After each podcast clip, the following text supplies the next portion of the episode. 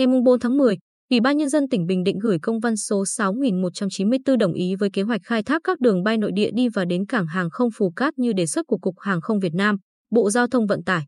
Cụ thể, tỉnh Bình Định thống nhất mở lại 3 đường bay với tần suất khai thác, Bình Định Hà Nội 5 chuyến khứ hồi một ngày, Bình Định Thành phố Hồ Chí Minh 5 chuyến khứ hồi một ngày, Bình Định Hải Phòng một chuyến khứ hồi một ngày. Đồng thời, Ủy ban Nhân dân tỉnh đề nghị Cục Hàng không Việt Nam sớm phối hợp với các đơn vị liên quan triển khai thực hiện. Trước đó, ngày 1 tháng 10, Cục Hàng không Việt Nam có văn bản gửi các tỉnh, thành phố về việc triển khai kế hoạch khai thác vận tải hàng không nội địa giai đoạn 1, dự kiến áp dụng từ ngày 5 tháng 10. Sau khi có ý kiến tham gia từ các địa phương, Cục Hàng không Việt Nam sẽ quyết định việc cấp phép khai thác đường bay đến các cảng hàng không ở các tỉnh, thành phố trên cả nước.